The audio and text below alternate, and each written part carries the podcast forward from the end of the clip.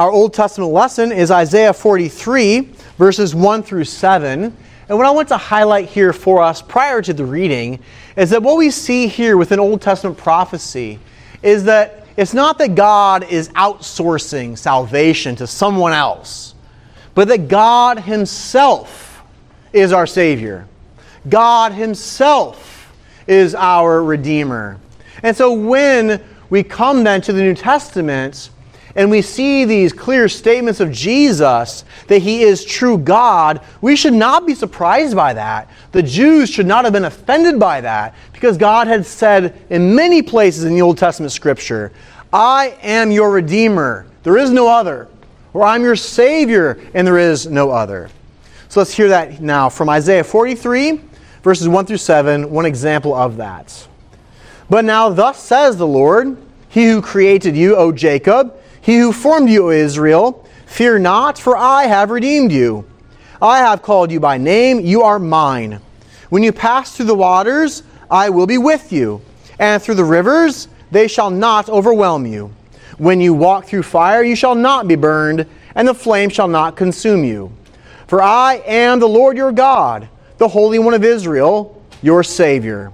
I give Egypt as your ransom, Cush and Seba in exchange for you, because you are precious in my eyes and honored, and I love you. I give men in exchange for you, peoples in exchange for your life. Fear not, for I am with you. I will bring your offspring from the east, and from the west I will gather you. I will say to the north, Give up, and to the south, Do not withhold. Bring my sons from afar, and my daughters from the end of the earth. Everyone who is called by my name, whom I created for my glory, whom I formed and made. Thus far, the reading of God's Word. Acts 20, verses 25 through 32, Paul is passing through Ephesus, or near Ephesus, and summons the elders from the church in Ephesus to come out to him, and he's giving a farewell speech to them because he knows he will never see them again. And so here we see within his words this fulfillment of the idea that God himself will redeem and save his people, as Paul speaks about to the Ephesian elders that it's God's blood, God's blood that has brought them salvation. Acts 20, verses 25 through 32. And now behold, I know that none of you among whom I have gone about proclaiming the kingdom will see my face again. Therefore, I testify to you this day that I am innocent of the blood of all. For I did not shrink from declaring to you the whole counsel of God. Pay careful attention to yourselves and to all the flock in which the Holy Spirit has made you overseers, to care for the church of God, which he obtained with his own blood. I know that after my departure, fierce wolves will come in among you, not sparing the flock. And from among your own selves will arise men speaking twisted things to draw away the disciples after them. Therefore be alert, remembering that for three years I did not cease night or day to admonish everyone with tears. And now I commend you to God and to the word of his grace, which is able to build you up and to give you the inheritance among all those who are sanctified. The word of the Lord. Thanks be to God. Our final reading, final lesson, Hebrews chapter 1. Hebrews 1. Yet another text demonstrating to us the divinity of our one mediator, Jesus Christ. I'll be reading the entirety of this chapter, for as the author of Hebrews is speaking about the transcendence of Jesus, he does this as he contrasts him with the angels. And by quoting Old Testament texts, other Old Testament texts than we've read thus far, we read Isaiah 43, he quotes others to demonstrate just how supreme Jesus is over the angels. He is also true God. Hebrews chapter 1. Long ago, at many times and in many ways, God spoke to our fathers by the prophets.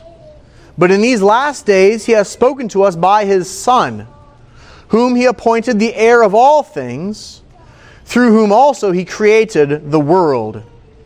He is the radiance of the glory of God and the exact imprint of his nature. And he upholds the universe by the word of his power. After making purification for sins, he sat down at the right hand of the majesty on high, having become as much superior to angels as the name he has inherited is more excellent than theirs. For to which of the angels did God ever say, You are my son? Today I have begotten you. Or again, I will be to him a father, and he shall be to me a son. And again, when he brings the firstborn into the world, he says, Let all God's angels worship him. Of the angels, he says, he makes his angels winds, and his ministers a flame of fire. But of the Son, he says, Your throne, O God, is forever and ever. The scepter of uprightness is the scepter of your kingdom. You have loved righteousness and hated wickedness. Therefore, God, your God, has anointed you with the oil of gladness beyond your companions. And you, Lord, laid the foundation of the earth in the beginning, and the heavens are the work of your hands. They will perish, but you remain. They will all wear out like a garment. Like a robe, you will roll them up. Like a garment, they will be changed. But you are the same, and your years will have no end. And to which of the angels has he ever said, Sit at my right hand until I make your enemies a footstool for your feet? Are they not all ministering servants sent out to serve for the sake of those who are to inherit salvation? The grass withers, the flower fades, but the word of our God will stand forever. Amen. Let's read responsibly our catechism lesson, Lord's Day 6. Question 16 Why must the mediator be a true and righteous man? Because God's justice requires that human nature, which has sinned, must pay for its sin. But a sinner could never pay for others. Question 17 Why must he also be true God? So that by the power of his divinity, he might bear in his humanity the weight of God's wrath and earn for us and restore to us righteousness and life. Question 18 Then who is this mediator? True God, and at the t- same time a true and righteous man. Our Lord Jesus Christ, who was given to us for our complete deliverance and righteousness. Question 19 How do you come to know this? The Holy Gospel tells me. God Himself began to reveal the gospel already in paradise. Later, he proclaimed it by the holy patriarchs and prophets and foreshadowed it by the sacrifices and other ceremonies of the law. And finally, he fulfilled it through his own beloved Son. Well, may God bless us uh, this afternoon as we reflect on his word and its uh, teaching. We are uh, thinking about right here a bit of a defense of the atonement Recall last week that the key doctrine I was laboring to explain is called penal substitutionary atonement. Penal substitutionary atonement, which is exactly what it sounds like. That Jesus comes, he brings us to God, atonements, bring us together. How? By paying our, a penalty as our substitutes. Okay? Now, there's more that can be said about the atonements, but at the very center of it is that. Okay? Others will speak about the atonement as a victory. Yes, sure, that's part of the atonement. Others will speak about a moral influence. Yes, there's a moral influence from the atonement. We see Christ suffering, we learn to walk in the way of the cross, following him, bearing our cross. Yes. But the very foundation of the atonement is what we call again penal substitution. That Jesus carried our sins and paid that. He also obeyed the law for us and credits that to us. He is our substitute. But then there can be, and here's where we come to our Lord's Day today, there can be a question that's raised that goes like this if we deserve eternal, emphasis here on eternal, punishments, how can we then say that Jesus was a sufficient substitute? He did not go to hell eternally. So, how can he be our substitute if we deserve eternal hell, eternal punishment? Jesus did not have eternal punishment. How can he then be our substitute and satisfy the justice of God for us? So, this is where we now come to the two natures of Jesus. The two natures of Jesus. On one hand, Jesus is true man. He is true man. That means that Jesus, then and now, from Mary, has a true human body, a true human soul, or spirit, same thing. The Holy Spirit does not replace a human spirit, no. The divine nature does not replace a human soul or spirit, no. He has a true human body, a true human spirit, a true human mind. Okay? He does not merely have the mind of God in his divinity, he has a true human mind in his humanity, and finally, a true human will. If he did not have those things, he is not a true substitute to redeem those things in you. If he didn't have a body, your body's not redeemed. If he didn't have a soul, your soul's not redeemed. If you didn't have a mind, your mind isn't redeemed. If you did not have a human will, your will isn't redeemed. He took everything that you are, except for sin, to redeem all of who you are to substitute for you as your second Adam.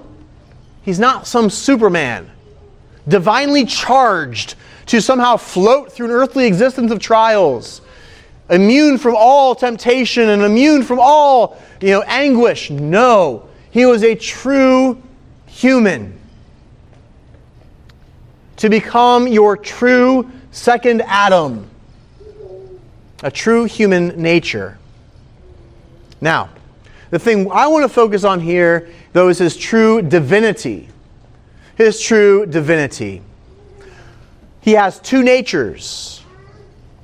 And it's according to his divine nature that he is then able to offer a temporal sacrifice that has eternal weight. Let me say that again. It's because he is true God that a temporal sacrifice can bear the eternity of your hell because of the value of that sacrifice. If he were only man, he would have to suffer in hell for eternity to redeem you. Problem with that is eternity never finishes. So your redemption could not be complete. You'd be waiting and waiting and waiting and waiting, and it would never be finished. It would never be satisfied. And so, God the Son takes humanity to himself, and because he is God the Son, that blood is his blood. And by the blood of God, we are then redeemed. His death upon a cross he bears hell, all the wrath of God for you and for me. It can then be satisfied, to be absorbed, that there is none left for you. So again, if we deserve eternal punishment, how can we say that Jesus satisfied that? Since he didn't bear God's wrath for eternity, because of the infinite worth of his sacrifice. He is not merely true man, he is true God. Now, clarifying. The divine nature did not die. Okay? Let's be clear about that. The divine nature did not die. It is not possible. His divinity is self existent, aseity, we use the fancy term. He has his, his being from himself. He's self existing. The divine nature cannot die. The Son, because he has humanity joined to himself, the Son died. Not in respect to his divinity, but with respect to his humanity. Okay, so just to be clear, the divine nature didn't die.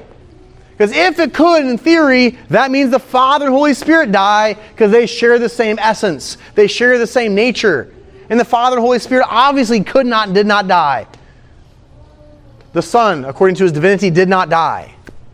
The Son t- took a human nature to himself. The Son died according to his human nature. Okay.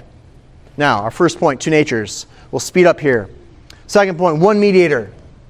As we speak about him having two natures, we must very quickly affirm he is one person. One.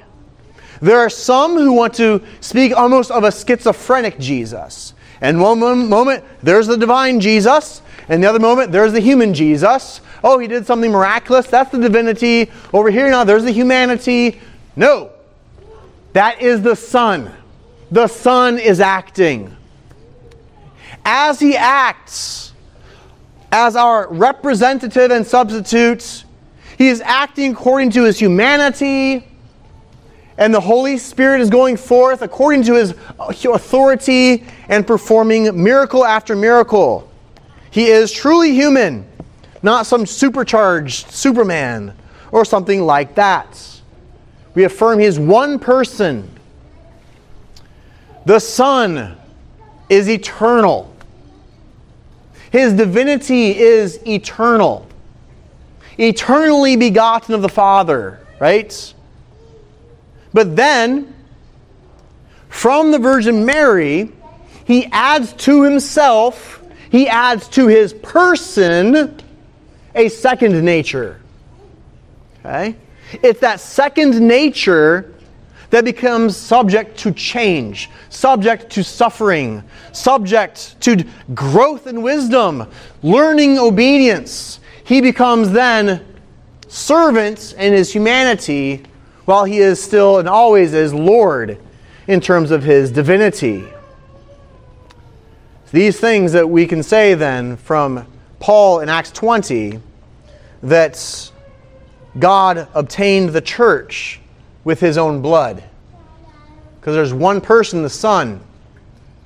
He is God the Son. And it was his blood shed on the cross.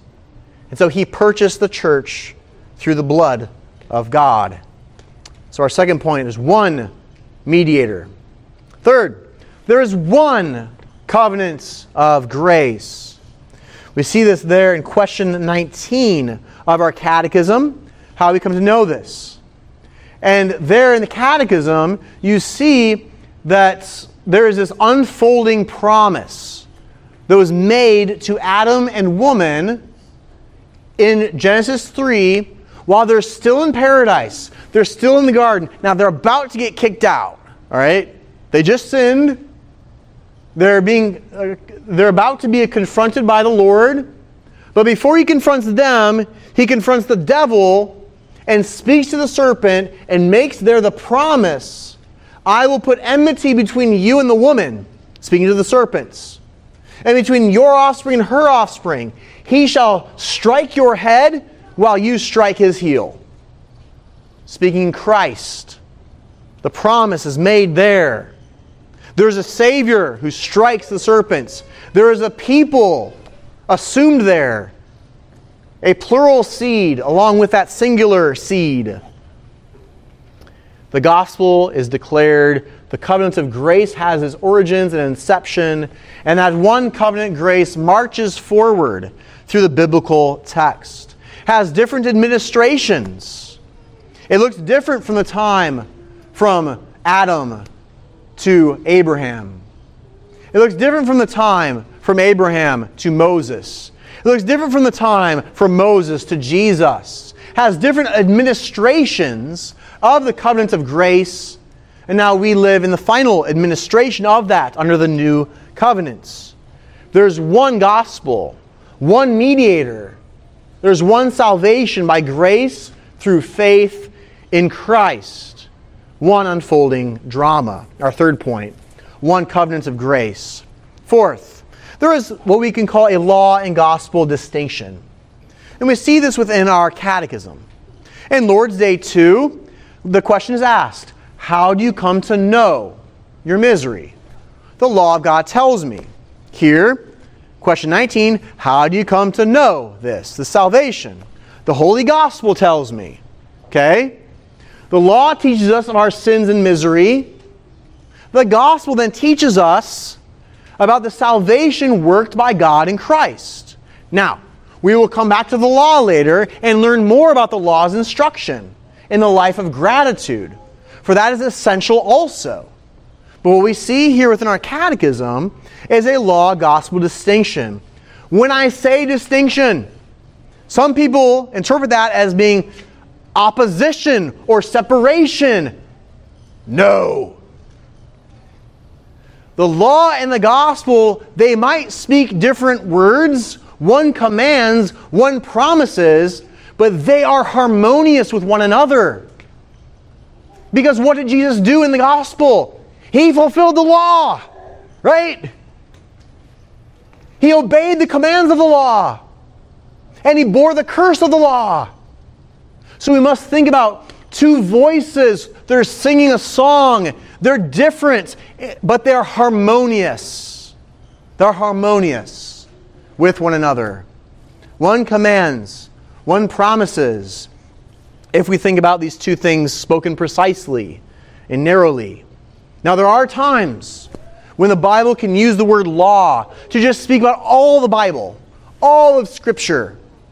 The five books of Moses can be called the law. Yes, sure. The whole Testament can be called the law. You can speak colloquially about the whole New Testament being the gospel. Fine, that's fine. That's a manner of speaking. That's a broad use. If we're becoming precise, drilling down some definitions, we distinguish between those commands and between those promises.